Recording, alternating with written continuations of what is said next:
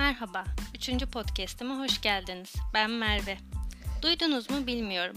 Getir, geçtiğimiz Mart ayında Türkiye'nin ikinci unicorn şirketi ünvanını aldı. Getir'den önce de Peak Games oyun şirketi yatırım alarak bu ünvanı almıştım. Peki nedir unicorn? Gözünüzde tek boynuzlu, sevimli bir at canlanmış olabilir. Ama hayır, girişimcilik ekosisteminde çok çok kullanılan bu terim değeri 1 milyar doları geçmiş şirketler için kullanılır. Unicorn dışında karşımıza çıkabilecek diğer terimler mincorn, decacorn, hectacorn şeklinde.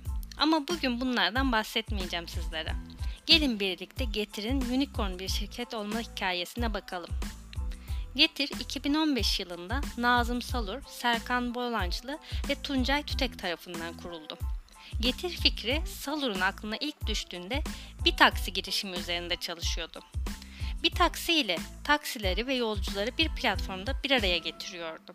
Salur'un söylediğine göre 3 dakikada bir yolcuya bir taksi gönderebiliyorsak diğer ihtiyaç ürünlerini de götüremez miyiz? Sorusundan yola çıktı ve bu oca noktaya bir çözüm bulmak istedi ve böylece Getir'in serüveni başladı. İlk başta arabalara ürün koyarak dağıtalım şeklinde şekillendi bu fikir. 300 ürün, 50 araç, 100 motor ve 300 kişiyle çalışmaya başladılar. Ürün skalası 300'den 1500'e çıkınca bu çalışma modelinden vazgeçildi.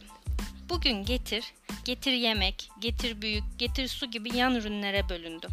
Avrupa'da birçok ülkede faaliyete geçti. Bugün siz de getirin bir bayisi olabilir. Bir deponuz varsa getire kiralayabilirsiniz. Veya getir yemek, getir çarşı gibi platformlarında hizmet verebilirsiniz. Ve bu şekilde bu markanın bir parçası olabilirsiniz. Bana çok ilham veren bu hikayede Nazım Salur bir çorum bulmuş ve onu çözmüştü. Sizlere de ilham olması dileğiyle. Beni dinlediğiniz için teşekkürler.